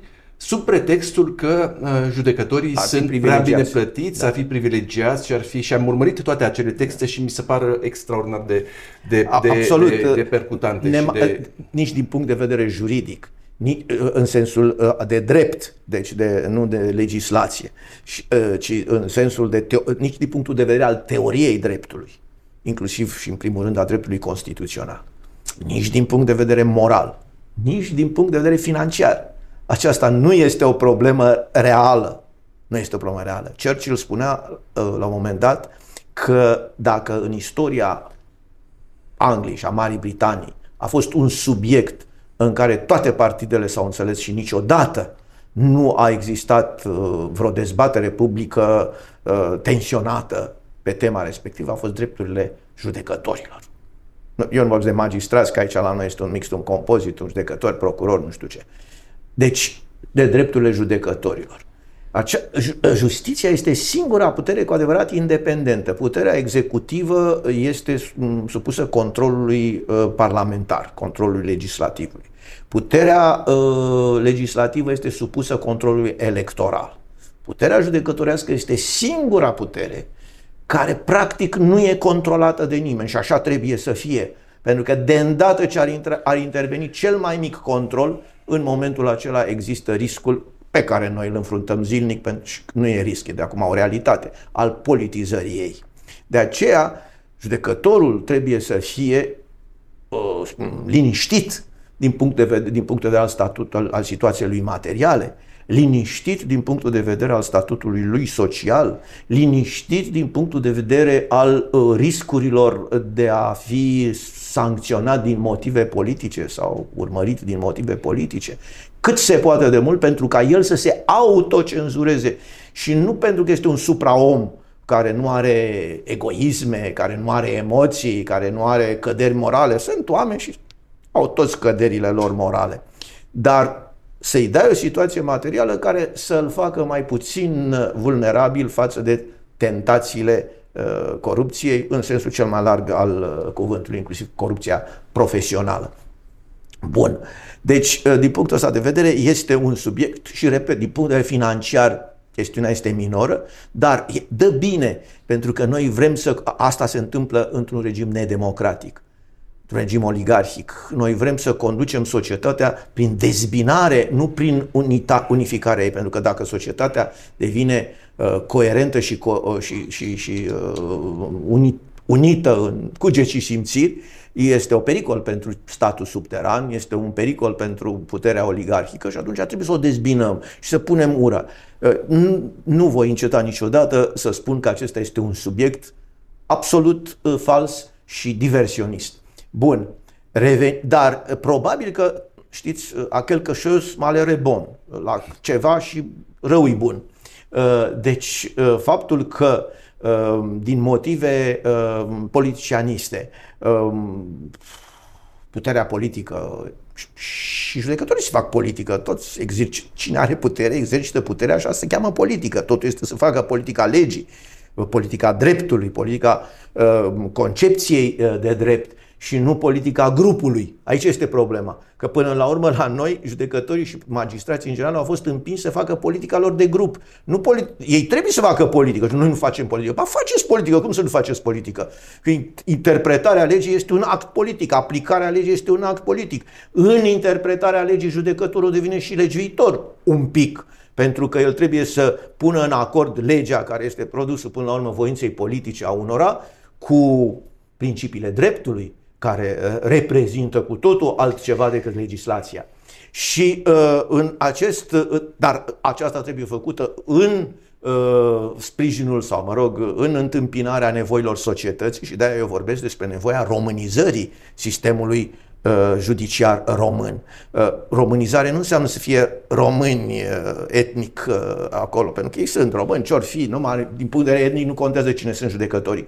Important e ca judecătorii să judece având în vedere interesul României, nu interesul părților litigante, ci interesul, care or fi ele, și interesul României. Ori la ora actuală, mulți judecători români judecă având în vedere așa zisele interese financiare ale Uniunii Europene. De alea trebuie să se ocupe Comisia Europeană, de aia trebuie să se ocupe, dacă vreți, Curtea de Justiție a Uniunii Europene, care nu are suficiente puteri, poate, ca să o facă. De aia nu poate să apere interesele financiare ale Uniunii Europene, altminte nedefinite în niciun tratat, impunând statelor să-și încalce propria lor Constituție și să renunțe la propria lor suveranitate. Eu spun, noi n-am cedat suveranitate. Noi am delegat numai exercițiul anumitor atribuții ale suveranității care, exercitate în comun, ne permit să ne promovăm interesele naționale, naționale mai bine decât noi singuri. Și în sensul acesta, statul național este la ora actuală în criză, că el nu poate să-și promoveze singur, cum s-a întâmplat o vreme, interesele naționale.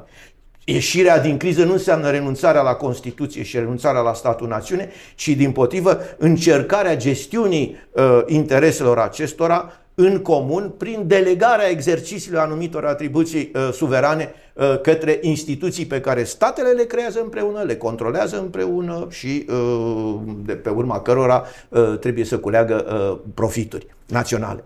Deci despre asta este vorba și zic eu, zic eu, și uh, în acest sens uh, asem- uh, ideea aceasta că dreptul Uniunii Europene prevalează asupra Constituțiilor naționale a, cărei, a căror supremație este negată, este o idee abuzivă, absolut abuzivă și care arată ofensi, care nu e în tratate. Eu am fost cel care am contribuit la redactarea, am fost prezent la redactarea tratatului, așa zis, constituțional de la A la Z, de la A la Z, în Convenția pentru Viitorul Europei. Știu foarte bine ce a fost, știu toate discuțiile care s-au purtat și acest tratat n-a fost ratificat, dar el a fost preluat și integrat în tratatul de la Lisabona. Deci, practic, tot ce a fost important conținut în acest proiect a fost preluat. De aceea știu foarte bine toate dedesubturile și toată istoria lui. Niciodată noi n-am avut, cei care am discutat lucrurile acestea, niciodată n-am avut în vedere ideea că dreptul Uniunii Europene poate fi deasupra Constituțiilor uh, naționale. Dimpotrivă, dreptul acesta trebuie să fie conform Constituțiilor naționale, nu numai Constituției României, ci tuturor Constituțiilor. De aceea trebuie să vedem exact unde este element, numitorul comun al acestor Constituții și să plasăm dreptul european pe temelia acestui numitor comun. Domnule profesor, mulțumindu-vă pentru aceste precizări, îmi dau seama, uitându-mă prin notițele mele, că da, ne, va, ne vor mai trebui săptămâni bune de dezbateri. Înainte de a închide dialogul nostru, aș vrea totuși să zăbovim tr- preț de trei-patru minute, date fiind vremurile tulburi pe care le trăim. Și dacă este să ne uităm pe harta lumii, foarte multe focare de infecție, să ne spuneți părerea despre criza actuală a dreptului internațional. Mai avem drept internațional? Dreptul internațional actual, repede, da, în dreptul internațional actual s-a constituit într-un anumit context istoric, într-un anumit context politic. Relațiile internaționale, voi repeta mereu și îmi cer scuze celor care mai, m-au mai auzit și spun asta, domnule, s-a sclerozat, tot se repetă într-una, dar cred că nu e suficient niciodată, nu vom repeta niciodată suficient. Dreptul, relațiile internaționale sunt dependente sau ca două variabile, dinamica jocului de interese și raporturile de putere, dinamica raporturilor de putere. Avem interese care se schimbă, tot timpul avem interese, nu tot timpul avem aceleași interese. Iar, pe de altă parte, interesele noastre pot fi în relațiile internaționale promovate în contextul unui raport de putere sau, dacă vreți, prin efectul unui raport de putere. Ideea că drept, forța dreptului trebuie să prevaleze față de dreptul forței este o idee superbă, dar în relațiile internaționale forța dreptului este totdeauna dependentă de dreptul forței. Altă uh, posibilitate, nu ne place, sunt și de acord, nici mie nu-mi place, asta e realitatea și uh, dreptul nu poate schimba realitatea, dreptul doar poate să administreze realitatea cu înțelepciune sau fără înțelepciune. Când o face fără înțelepciune, realitatea se revoltă împotriva legii, nu a dreptului, că dreptul rămâne totuși o, o categorie obiectivă, pe care noi însă nu o descoperim decât prin prisma subiectivismului nostru. Bun, deci dreptul internațional a fost creat în... Carta O N U este rezultatul celui de-al doilea război mondial, care și ăla este rezultatul primului război mondial, care și ăsta este rezultatul altor războaie și revoluții care i-au precedat. Bun, avem Carta O N U. Dau un exemplu. Principiul neamestecului. Vi se pare că principiul neamestecului este un principiu care mai funcționează astăzi? Cât de puțin. Principiul nerecurgerii la forță. Vi se pare? Principiul neamenințării cu forță. Aoleu, ăsta este chiar încălcat, cum spunea nemuritorul, între ghilimele, Lenin, zi de zi, ceas de ceas și în proporție de masă. Deci, unde mai este dreptul internațional acela? Acel drept a funcționat pentru că a existat un anumit raport de putere între cele două blocuri. Acel, acel raport de putere a permis acelui drept totuși să uh, țină uh, echilibrul, să funcționeze. A funcționat chiar cât bine. De cât. Nu cât de cât. A funcționat bine pentru o vreme. Nimic nu funcționează etern. S-a schimbat raportul de putere odată cu prăbușirea blocului sovietic, odată cu prăbușirea și dezmembrarea Uniunii Sovietice. Din păcate, eu știu de la filozofie că atunci când unul dintre contrarii dispare, dispare și celălalt contrariu. Și așa se va și întâmpla. Și așa se și întâmplă. De, dar din păcate, în timp ce unul dintre contrarii a acceptat o dispariție rapidă, celălalt încă încearcă să creadă că este învingătorul istoriei. Nu este. Trebuiau, și dacă vrea să mai însemne ceva, ar trebui să înțeleagă că trebuie să participe la o nouă calitate a raportului internațional. Din cauza asta, sigur că trebuie să avem o reformă importantă a dreptului internațional. Cu mulți ani în urmă, când era conflictul din Kosovo și din Iugoslavia, deci în anii nouăzeci, am fost invitat la Moscova la o reuniune a Academiei de Științe, așa atunci am ținut o comunicare care s-a și publicat acolo și spuneam, dreptul internațional a murit. În anii nouăzeci spuneam, dreptul internațional al războiului rece a murit. N-are rost să plângem pe, umerii acestui, pe umărul acestui drept, ci trebuie să creăm o nouă uh, structură juridică. Lăsăm, sigur, putem să vorbim că non-intervenția este un ideal, dar în același timp trebuie să reglementăm intervenția. Uh, unii spun avem uh, obligația de a proteja, foarte interesant, foarte bine, avem obligația, responsibility dar to protect. Responsibility to protect, sunt de acord, avem responsibility to protect, dar care sunt condițiile? Responsabilitatea de a proteja trebuie să fie legată cu dreptul de a interveni. Cum exercit eu acest drept pentru ca el să nu fie abuziv? Cine decide că, în fine, s-a născut obligația mea de a proteja? Cine constată îndeplinirea condițiilor respective? Cine, cine decide cum intervin pentru că, sau cum protejez? Cine răspund, sau în fața, cine mă trage la răspundere dacă am protejat așa de bine până când am, l-am ucis pe protejat? Și așa mai departe. Deci toate astea trebuie reglementate, nu să plângem pe umărul dreptului care a fost dreptul internațional, ci să ne bazăm pe noile realități pentru a crea un alt drept internațional. Aici avem două atitudini, unii care plâng, vai de mine ce ne facem, a murit dreptul internațional cel vechi, iar alții care vorbesc despre relațiile internaționale bazate pe reguli, adică pe dreptul lor de a decide de la caz la caz cum trebuie să ne comportăm.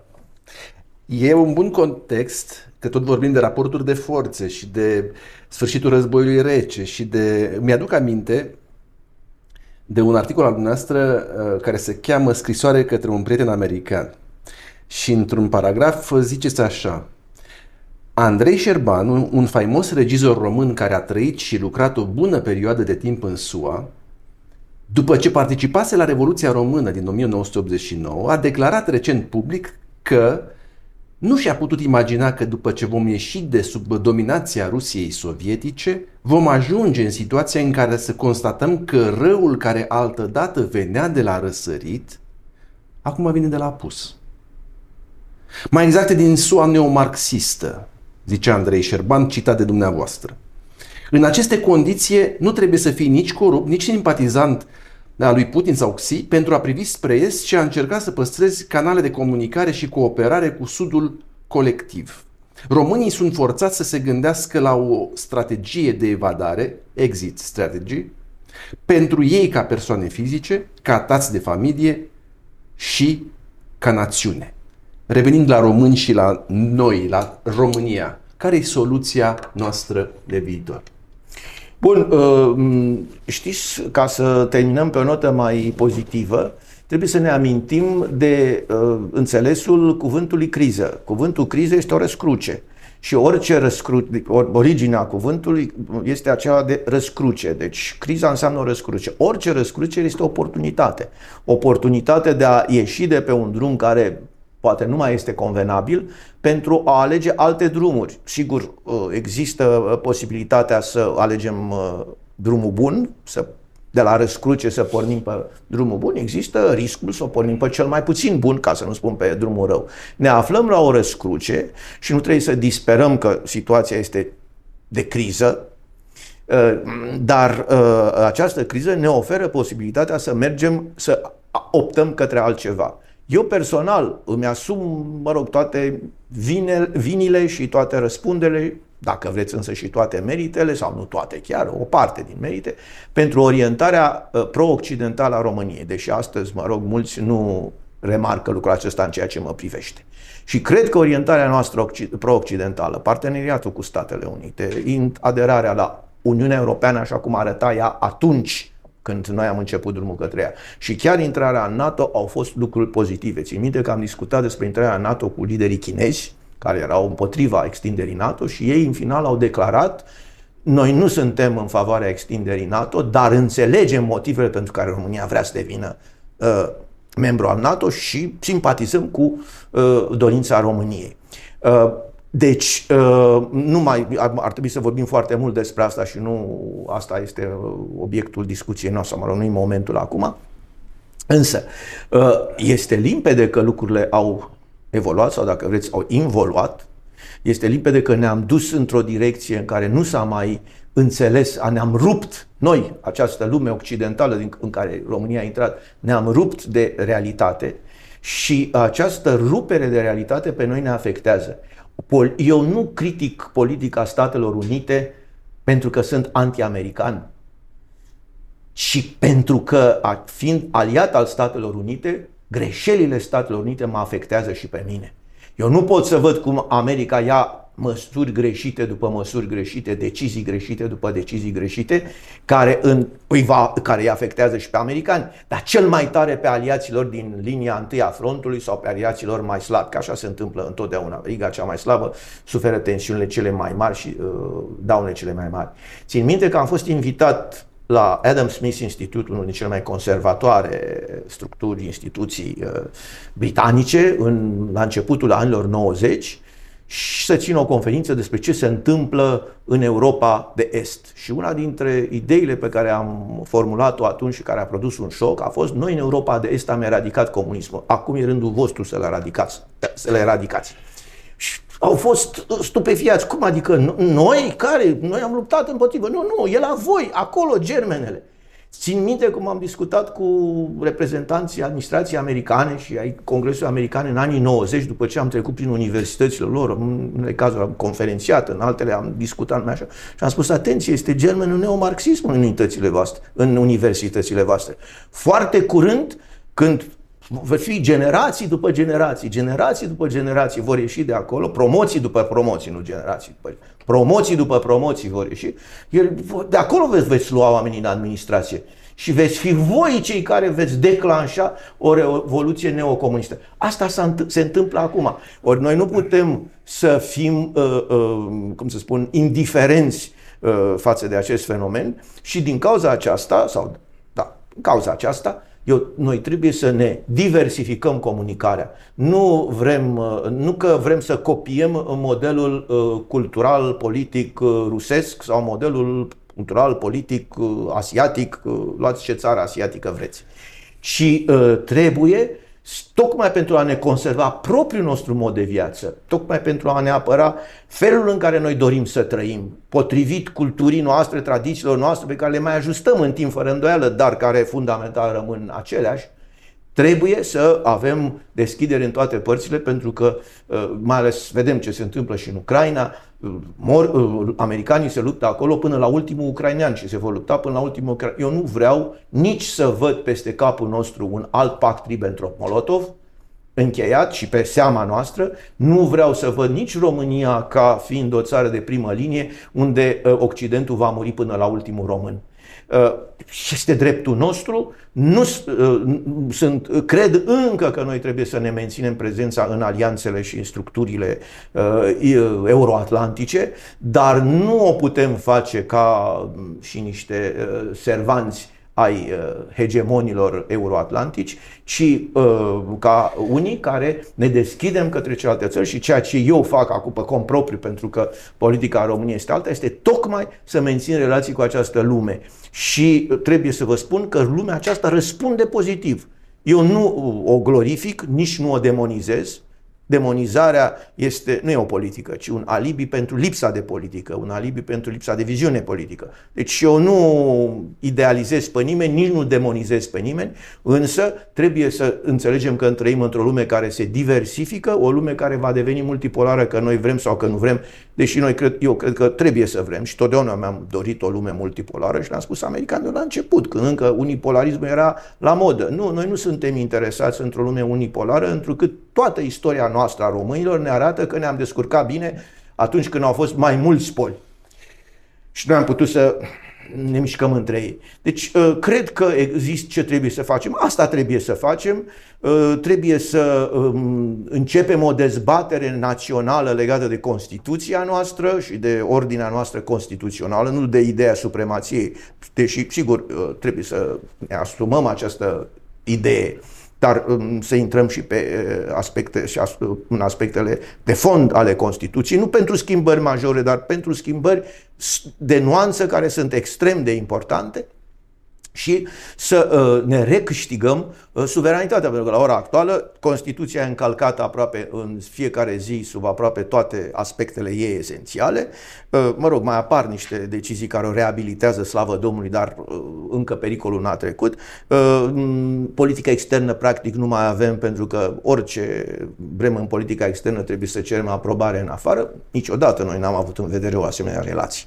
Când am cerut să intrăm în NATO sau nu știu ce, și am spus-o americană atunci. Și au fost de acord cu noi că noi nu vom intra ca niște servitori. Dar după aia, lucrurile s-au schimbat. Stimate domnule profesor, vă mulțumesc foarte mult pentru acest dialog. Așa cum anunțam în debutul lui, subiectele vizau crizele.